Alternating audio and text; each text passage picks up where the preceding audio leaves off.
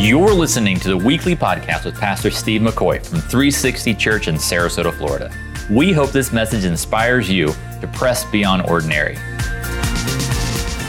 Going through the story of the book of, of uh, in Genesis, uh, in the story, it's called the story of Jacob, but we really have focused on Joseph, who was Jacob's uh, 11th son. He had 12. And in this story, uh, it takes up many chapters of Genesis, more than any other story. You would think that it's Moses, but he comes in Exodus. You're thinking maybe it was Abraham. He comes earlier in Genesis 22 and or Genesis uh, 15 and uh, through 22 and uh, and all that. But it's uh, but this is a good chunk of of uh, Genesis. So it's a really key story. It's not only a key story because of the real estate that is taking up in the first book of the Bible but it's a, as we've said before, it's a key story because God is sending pictures for us compassionately to let us know what Christ will be like. I'm going to say something that I say occasionally, but I, I say it because I think as followers of Christ, there are people that need to hear this message today. I say that because I do, and I'm a Christ follower. I'm going to say this also for those of you that may be exploring, you're tuned in perhaps, or you're sitting right in this room. This is a message that will be, this is critical. The, the, the understanding that the Bible is giving us today is critical to understanding God and the real essence of his heart. So let's jump in. The story of Joseph goes like this for those of you that are just catching up. And for those of you that have been here every week, we should do a pop quiz or you should take a turn and tell the story because I like to review it every time. Jacob's name was Israel, changed to Israel. He was one of the patriarchs of the nation of Israel. He had 12 sons. Joseph was the next to the last, the 11th son. And, and because he was born to Rachel, one of Jacob's wives, he was, uh, he, he, endear, was endearing to him and had this special relationship with him. We see the same relationship with Jesus that the Father had a very special, endearing relationship. When he was baptized, when Jesus was baptized, the Father said, This is my Son, I love him. This is not a religious relationship. God is not a religious being. He is a relational being. He is a loving being. He's a tender being. He's a powerful being, but he's tender. And so we see this story in the story between Jacob, the father, and, and, uh, and Joseph. The other brothers got jealous because of the special love that Jacob, the dad, had for his son Joseph. He made him, of course, as we know, the multicolored coat, the ornamented uh, robe. And the other brothers said, Hey, let's kill him. They got so jealous. And so instead of killing him, one of the brothers said, Reuben said, Hey, hold up. Let's not kill him. Let's sell him. Let's traffic him, which I, I, I guess is somehow better in their eyes than killing him. And they trafficked him to this group called the Midianites. The Midianites then trafficked him, travel. They were traveling band at the time. They trafficked him down in the land of Egypt. So you got the whole family living up in the promised land, and you got uh, Joseph by himself in Egypt, many miles apart. Joseph was falsely accused. He, just like Jesus was, he was put in, to, into the ground, just like Jesus was. He was put in, Joseph was put into a, a prison. He was released by the authority as Christ was released by the authority of the Father. He came to be positioned by the authority to be over all things, just like Christ was positioned by the Father who had the authority, who handed the authority to Christ and said, Now you are in charge of all things. There's so many similarities, and because of that position, which makes Christ unique from all other human beings, all other leaders, all other faith leaders, because all other faith leaders, as we've seen in the past, as we've gone through this story, are respectfully laying in a tomb somewhere around this planet. Christ is not. And because Christ is not, because the power of the resurrection, which came from the authority of the Father, raised him from the dead, placed him in the position to do things that no one else could have done. The power of the resurrection was not just a religious component of Christianity, it was a reality that saves us. Because of that, God had told Joseph that he would become uh, uh, in charge of, the, uh, of all the provisions of, uh, of that part of the world because there was a famine coming. And I don't know if you recognize right now, but we're living in a spiritual famine, not only in the United States of America, but trust me, around the world. And because of this famine, God was providing uh, uh, uh, Joseph with these, these visions, these dreams. Prepare yourself in this famine. He prepared himself by storing food all over the country of Egypt, and others had to come because the famine was spread all through that region. Of course, the family had to come. And all this time, Jacob the father had been told that the son is dead. We looked at this last week. That the world, much of the world, over 33%, over a third of all Americans believe that Jesus is dead. We looked at that last week, that he has not risen from the grave. And because of that, we, we have a different mindset. But for those of us that believe that Christ is alive, we now have a connection with God. These boys, these the brothers who trafficked Joseph, they came down, they were forced to come down in front of him. The, the Bible says that at the end of time, every knee shall bow every tongue shall confess. There will not be an exemption. The entire world of every generation, of every decade, of every century, of every millennial will come before the living Christ, and every knee will bow and every tongue confess. The picture just keeps giving and giving and giving of Joseph. That the whole world was forced to come for the provision. These brothers come. Of course, they didn't know Joseph where he was, where his whereabouts were. They had seen, hadn't seen him for years and years. And they came in front of him, and we pick up the story again. We're going to review some of the things that we, we've seen uh, today. Uh, or in the past. But I'm telling you that this is a story of the most theological thing that does not make sense. Here's what I mean. Let me say some crazy things here. Why not? If you look at the book of creation, the book of Genesis, and the story of creation, if you look at it from the outside in, as I did before I gave my life to Christ, before you before you understand and you look at the creation, it seems far-fetched that, a, that an eternal being said, Let there be light, and there was light. That just by a spoken world, word, that all the things came into existence. We recognize that that is a mystery and a miracle. If we could fully understand it, we would be fully God. But what I would propose to you that if you really are sincere and you're using your logic, that the idea that everything came from a spore, which you have to say where'd the spore come from, or the Big Bang, where the big or the bang come from, and evolution, which was a theory, but if you dive down deep, because we're getting normalized in our educational systems that it is a reality, it is not. It is a theory, and it's a false theory.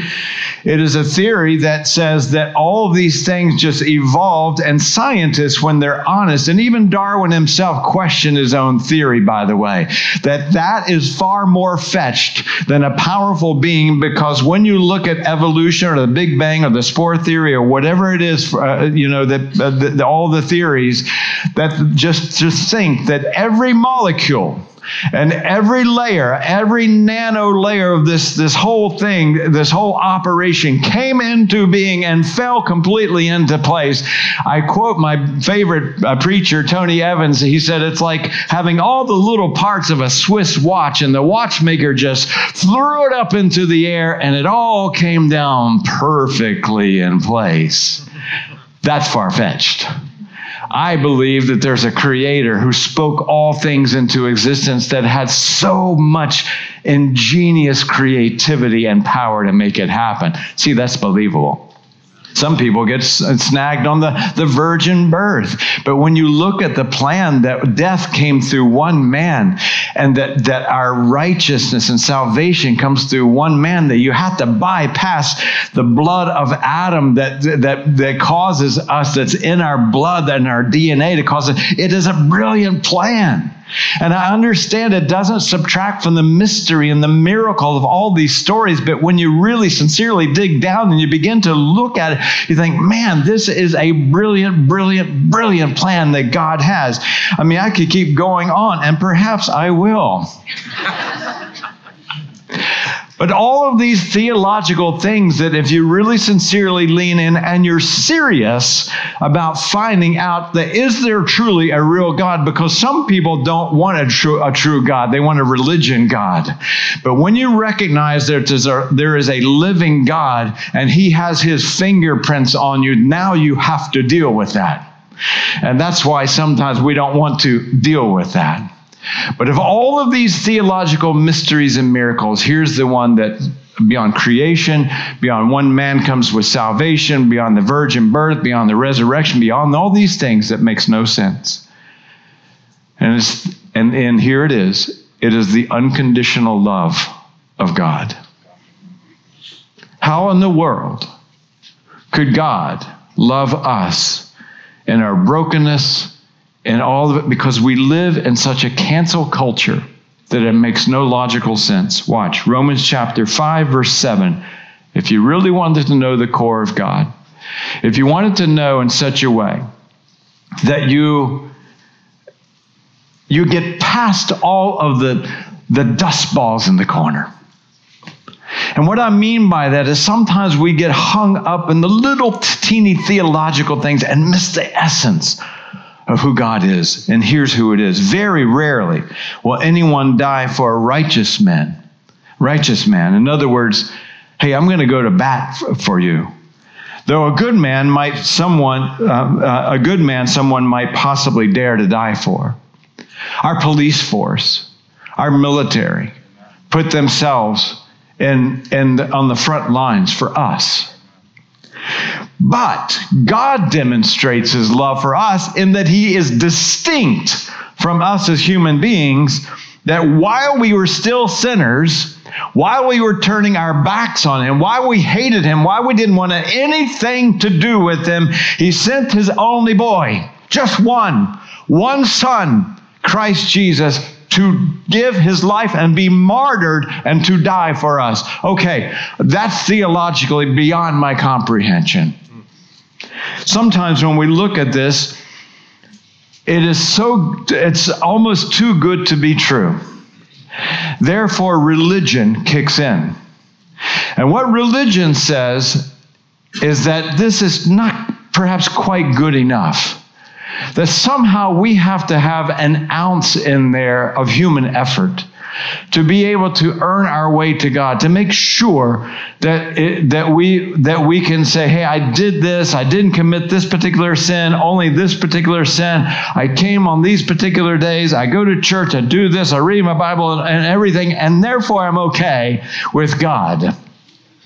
And so when you look at religion, I'm going to show you some pictures. If you're a bit squeamish, and I'm serious, uh, you can close your eyes, you know, pray and meditate for about 60 seconds, and I'll tell you when you can open up. But here's what religion looks like. Now, these guys have put hoods over their heads and they're beating they're whipping their backs with with leather and with little chunks of, of metal in those leather and you can see the blood on their shorts in order to win favor with their deity. Here's another one. They're, they're stringing themselves up. You can see the blood on his chest to make to try to win favor with God. Sometimes you think, is this really real? This is this is very real and contemporary. These are contemporary shots. The next one, look at this. They've these are uh, they were called limons or lemons. We call them limes, and they're like plugged into their skin to draw and to create pain. And finally, here's one for you if that didn't get it for you. Now we look at this and we think, okay, that's just, that's out there, right? For us in our American culture, it's out there. This is not uncommon around the world. I've been part in parts of the world where I've seen people, we can take the picture off the screen, by the way. Thank you. a little distracting. But I've been in places of the world where I've seen people crawl on their knees for about three football fields. I've been places in the world where I've seen these things where they're torturing themselves in order to win favor with God. Now, we look at that and say that's really foreign. We would use that word, that's foreign. But what I'm going to propose to you today is that our talk about unconditional love is not only how to meet God, but it's when you meet Him and how to have a relationship with Him. Because even some of you are Christ followers and you're tormenting yourself over something in the past, over a pattern or behavior in the present. And I, and I want to allow the Word of God to turn that upside down today. That every single one of us, because we live in a in this cancel culture and a conditional culture, that we've been conditioned toward conditionality, that we have to say, okay, let me recalibrate again. Okay? So um, let me frame before we get into Joseph's story this verse, which is there's a lot of depth in the book of Job. In the book of Job, he writes these, these words. Now, rem, rem, remember, Job is going through the absolute worst nightmare of his life. He's lost his property, his family, everything. And then he asks this question Why is life given to a man whose way is hidden? In other words, we don't get to see everything. Why is this happening to me? I don't see it. I don't understand it. I don't like it. I don't want it. And if I could just pull back the curtain between us and heaven, I'm like, oh, I see. I see.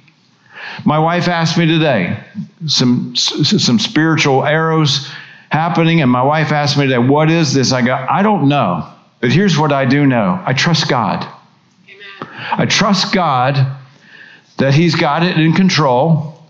I trust God that Christ has the authority." And sometimes we just th- these are things that happen, and, and we trust God because no matter if we can see what's happening, why what's happening, all these things, God is still behind the wheel. Yes. Yes. yes. God is still behind the wheel. Yeah, all right, I'll get we'll get there. We pick it up in the story in Genesis chapter 42. The brothers come. Joseph is kind of playing a little cat and mouse with them. And they say this because they are living like you and I are the hidden life. We are living, we, we all are living the hidden life. In other words, we don't get to see everything, right? We don't know why good things happen, bad things happen all the time. The brothers said to one another, Surely we are being punished because of what we did years ago. Now, let's frame it. Joseph has already saved them. He has already said, Come on down. He's already said, Approach me. Just like Jesus has said, Come on down, come to me. And I, I want you to I want you to know me. I want to talk to you. I want to have a relationship. So now they've already bridged the gap, all right?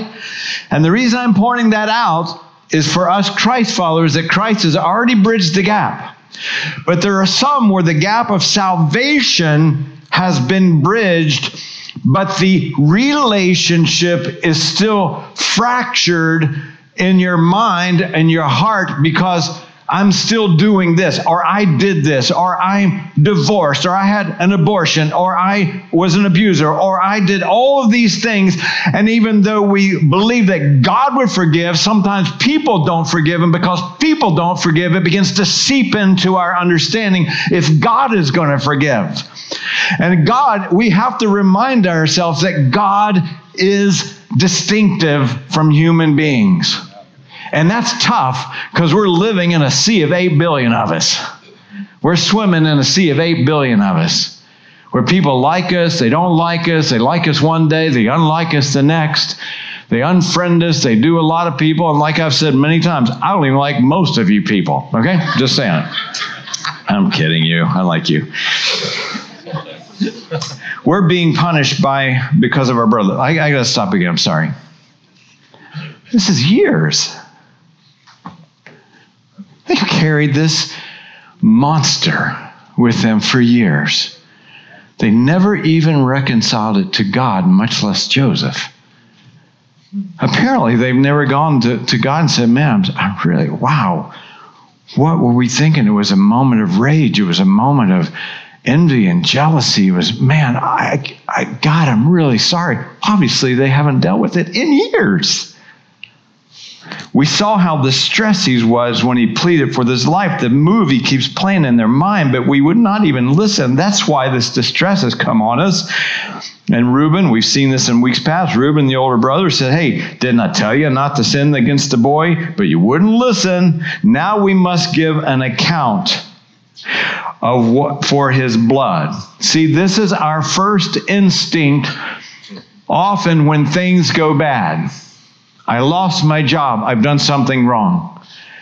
I've lost my job. Something's wrong with God, me and God. Something's off with me and God. Now, sometimes, hey, we might be at a rhythm with God. We might be at a rhythm with God, but listen, God's love faucet never turns off. It never gets lower. It's never running on high, low, spray, not spray. You know, my my you know faucet is so fancy in these days. I don't. I, I got to fiddle with it. I just want to rinse a pan out. That's not God. It's a steady flow. It's a fire hose of grace. It's a fire hose of love. If it weren't, how we would be all sitting here this morning and wondering if God even likes us.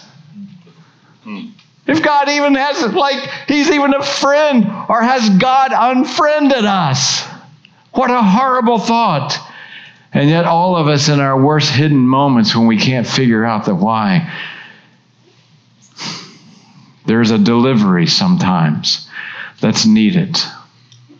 A delivery of a new message, a delivery of a new recalibration, a delivery of a reminder and says, hey, something's different with God. Here's what they didn't understand in Genesis 42 23. They did not understand that Joseph could understand them. We often can't understand that Christ can understand can understand us. We think he's there, we're here. No. It says the Bible says that he was tempted in every single way. He gets us. Amen.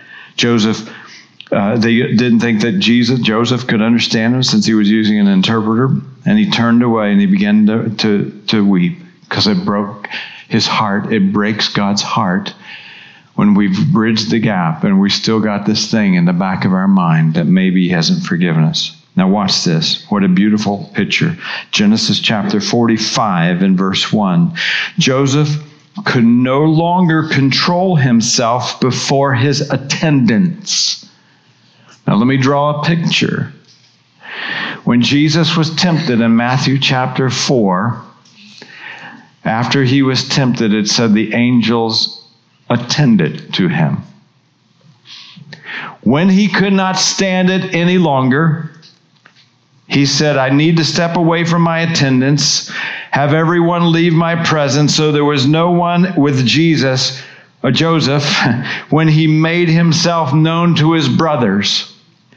We're told in the Bible at the fullness of time that Christ stepped out of eternity into the earth, into onto the planet. We're told in John 3:16 for God so loved the world. It doesn't say God loved the world. He so loved the world that he became so pregnant with love that it had to give birth in that moment. We're told that, that, that he couldn't stand it anymore.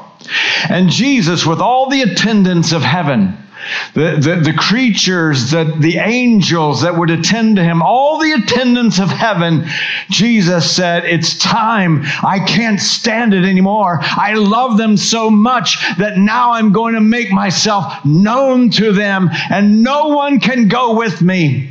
And I'm going to step out of eternity by myself. What an amazing Savior we have. Amen. Amazing. Just look at the compassionate picture of the gospel according to Genesis. When Jesus could no longer control himself before his angels, he cried out, I got to step out and I've got to make myself known. How incredible is that?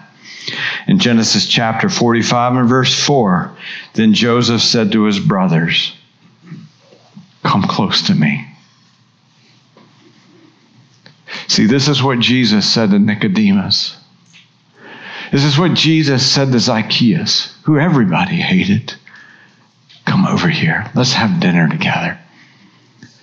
This is what Jesus said to the woman at the well, who no one liked and marginalized. Let's have a drink of water together. Let's sit down at the well together. Let me get into your story together. This is our God.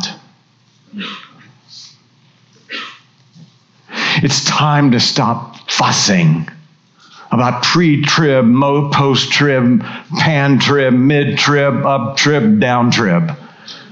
Are those things important? Yeah, but it's all a mystery. Come on. We have to we have to center ourselves on the essence of a loving, unconditionally loving God. That is our message. Theology is important? Absolutely. Doctrine important? Absolutely. But let's be careful. I just Oh, anyway, that's a big story. Forget it. Two major leaders in this country that I know, both of them are having such a quagmire with each other over something that doesn't matter. As the world looks on and they're desperate for the love of Christ. Man, I'm worked up. I think somebody slipped an extra vitamin in my oatmeal or something. It's so important. It's so important. This right here, when Joseph said to his brothers, Come close to me, is the essence of our God. That while we were yet sinners, Christ said, Come on. Think about that. What an incredible picture. And when they'd done so, he said, I'm your brother. I'm making myself known the one you sold into Egypt. I know you're distressed. I know you've been carrying this guilt. Don't be distressed. And I know you're angry with yourself. I know that some of you that are online right now, sitting in this room, are continually beating yourself up because you're angry at yourself for something that you did. I didn't raise my kid right. I'm not raising him right right now. I'm not treating my spouse right. I'm unfaithful in this. I'm watching stuff I shouldn't watch. And somehow you think that God has minimized the flow of grace. He has not. Amen. He has not. Should we straighten these things out? Should. Should we have repentance and turn around and be in? Absolutely. But from God to you, that love doesn't change because if it did, it would be so fickle that none of us would want a part of it. He said, I'm your, I'm your brother, Joseph, the one you sold into Egypt. Don't be distressed. Don't be angry with yourselves for selling me here because it was a way to save lives that God sent to me ahead of you.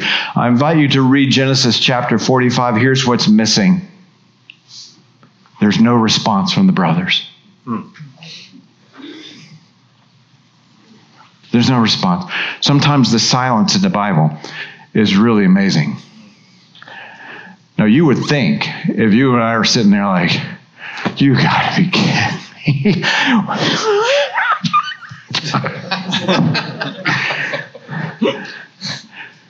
I mean, at least if they didn't say that Joseph, they should have said something to the brothers like, hey, let's huddle up. I think he really means it think he's really going to forgive us. I think we're off the hook. Man, you know we were thinking we're going to land. He was in prison X number of years. We're going to get 2X. You know, he's going to take our heads off and he's going to humiliate us. He's going to make us naked in front of everybody and then really just kill us. He's going to tar and feather us. He's going to do something. He's going to run us over with a whole herd of horses. He's going to do something. He's not doing any of that. There's no response. And there's no response for a reason because there's still a movie playing in the back of their head. There's still a movie playing in the back of their head. We are conditioned for conditionality. Look, we all know in our marriages, there's just they're trigger things, right? You can say it, and just boy, that's a that's a wildfire. And, and sometimes we play that card intentionally. Here comes the trigger card. Someone told me last week after the service, he goes, Hey, we've been married for many years. I forget how many years. We've been married for many years. And he goes, Steve, you know what the secret is? I'm like, No, I, you know, what, what is it? He goes, Well, we plan two beautiful dinners out each week. She goes on Tuesday, and I go on Thursday. Like, well, I don't know. That's good.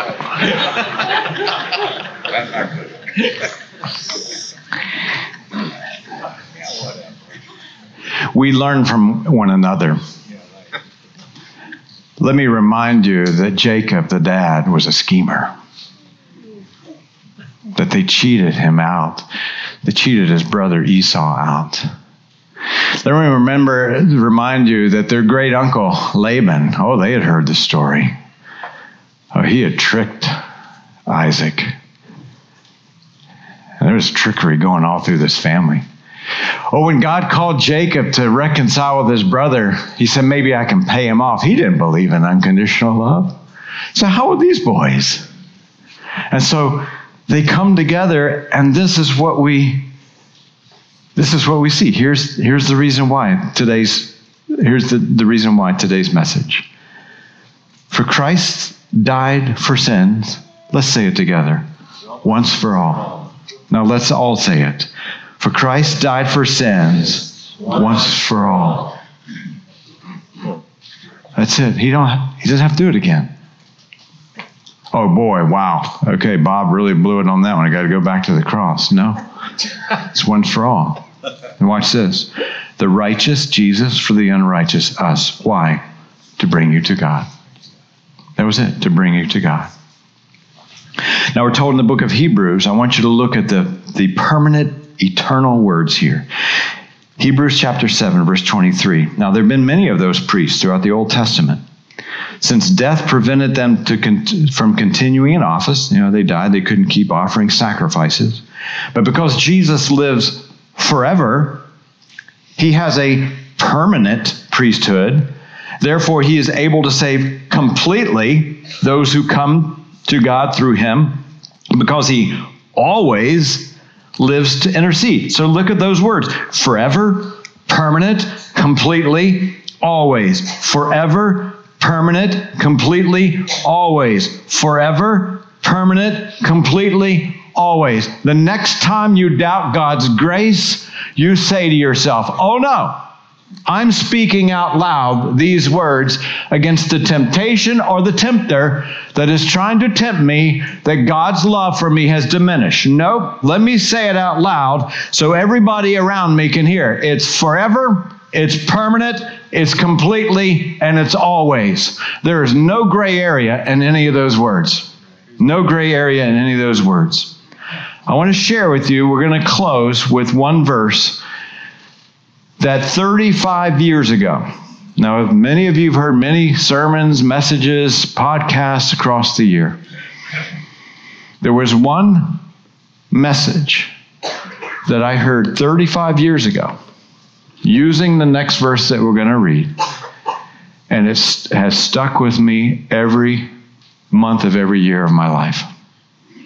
Do I have your attention? and it's stuck with me because it's such a, as a Christian, and when I have doubted God's grace, we get to understand in our hidden life how it makes God feel. When He has gone to the cross, and yet we doubt if that was good enough. Think about it. When Joseph's uh, brothers, Jacob now, and the story has died, we are in the last chapter of the book of Genesis. When Joseph's brothers saw that their father Jacob was dead, they said, What if? That's where it starts, guys. What if? What if God I know I here's what I hear in the Bible, but what if? That's where it starts. What if Joseph holds a grudge against us? What if Jesus holds a grudge against us and pays us back for all the wrongs we did to him? Do you know there are people that you love that, that think that? about God. Do you know that maybe there are times in the hidden things that you can't make sense of that you might believe that? So they sent word to Joseph, and hey, how about a little more trickery since it lives in our family?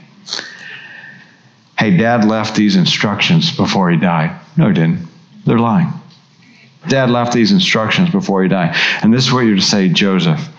I ask you to forgive your brothers the sins and the wrongs they committed in treating you so badly. So please forgive their sins of the servants of the God of, of your Father. Isn't it cool how we can get so religious in really tough times? Isn't it stupid how we think we can trick God with our religiosity? I mean, they after Joseph has saved them, he's given them everything. He's invited them everybody down. He said, "Don't be distressed. Come to me, all you are burdened and heavy laden and weighed down.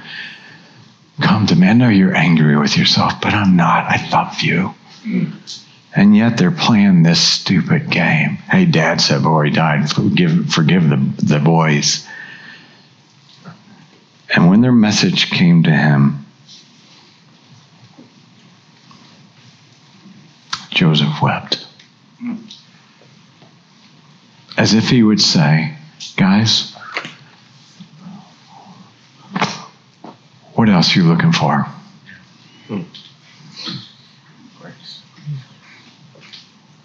I died on the cross. I mean, what else are you looking for here?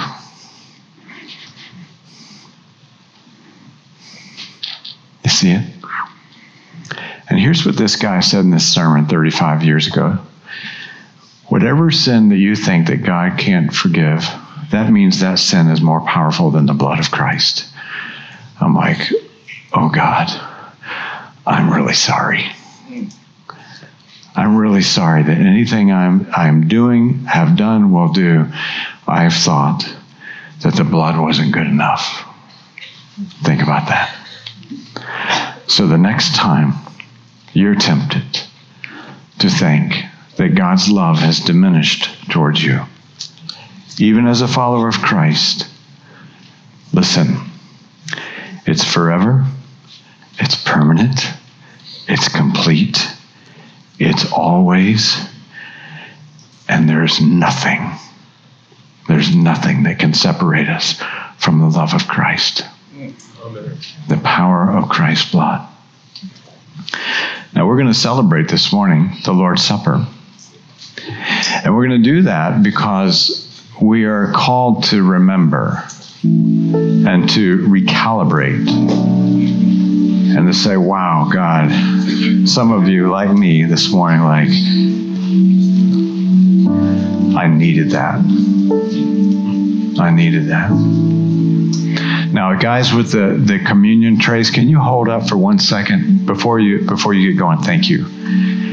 Uh, because I don't want I don't want us to be wrestling. Can you can we I want for those of you that are Christ followers, I want you to pray right now, just wherever you're sitting, because I want to speak to those of you that are exploring God.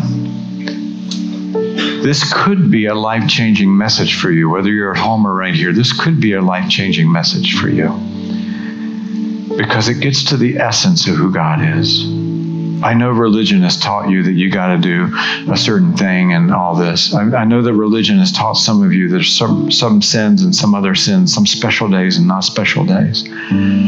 You're not going to find that in the Bible. We are all sinners, equal, in need of a Savior. You have to acknowledge that to God, or else you'll never see that you're you, you need a Savior. We're praying for you right now, sincerely. We're praying for you because there's here's why.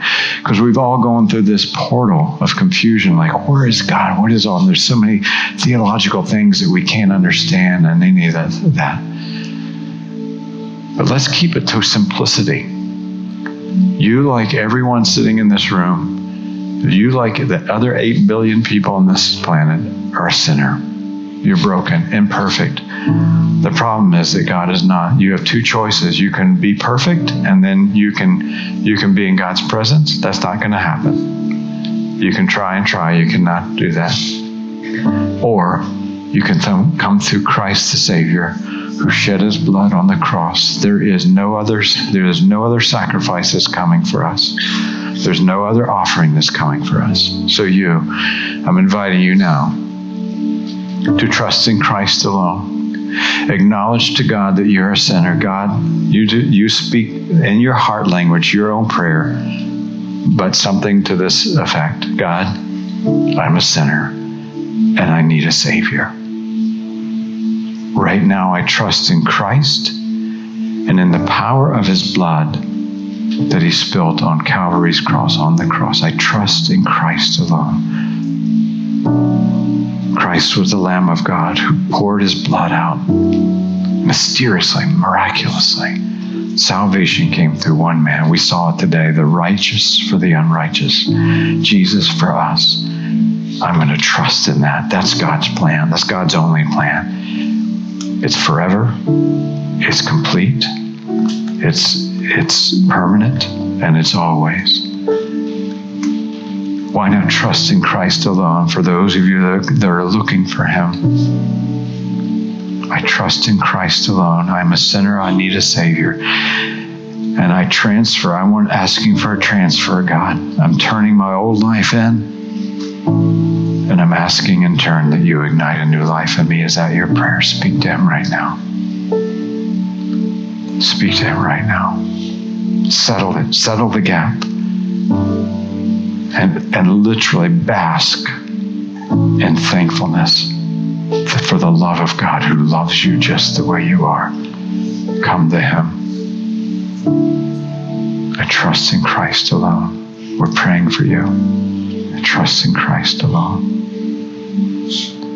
Father, as we remind ourselves of the essence of who you are today through this, this remembrance of the body that was broken, symbolized through the bread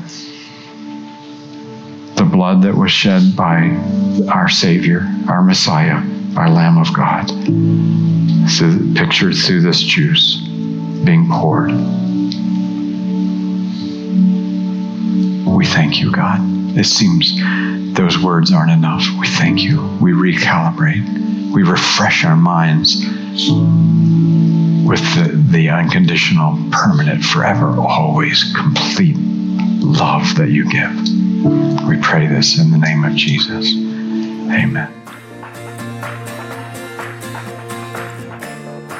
Thank you for joining us, and special thanks for those of you who give generously to make this ministry possible. If you enjoyed the podcast, you can also subscribe or share it with your friends. For more information about 360 Church, visit us at the360church.com.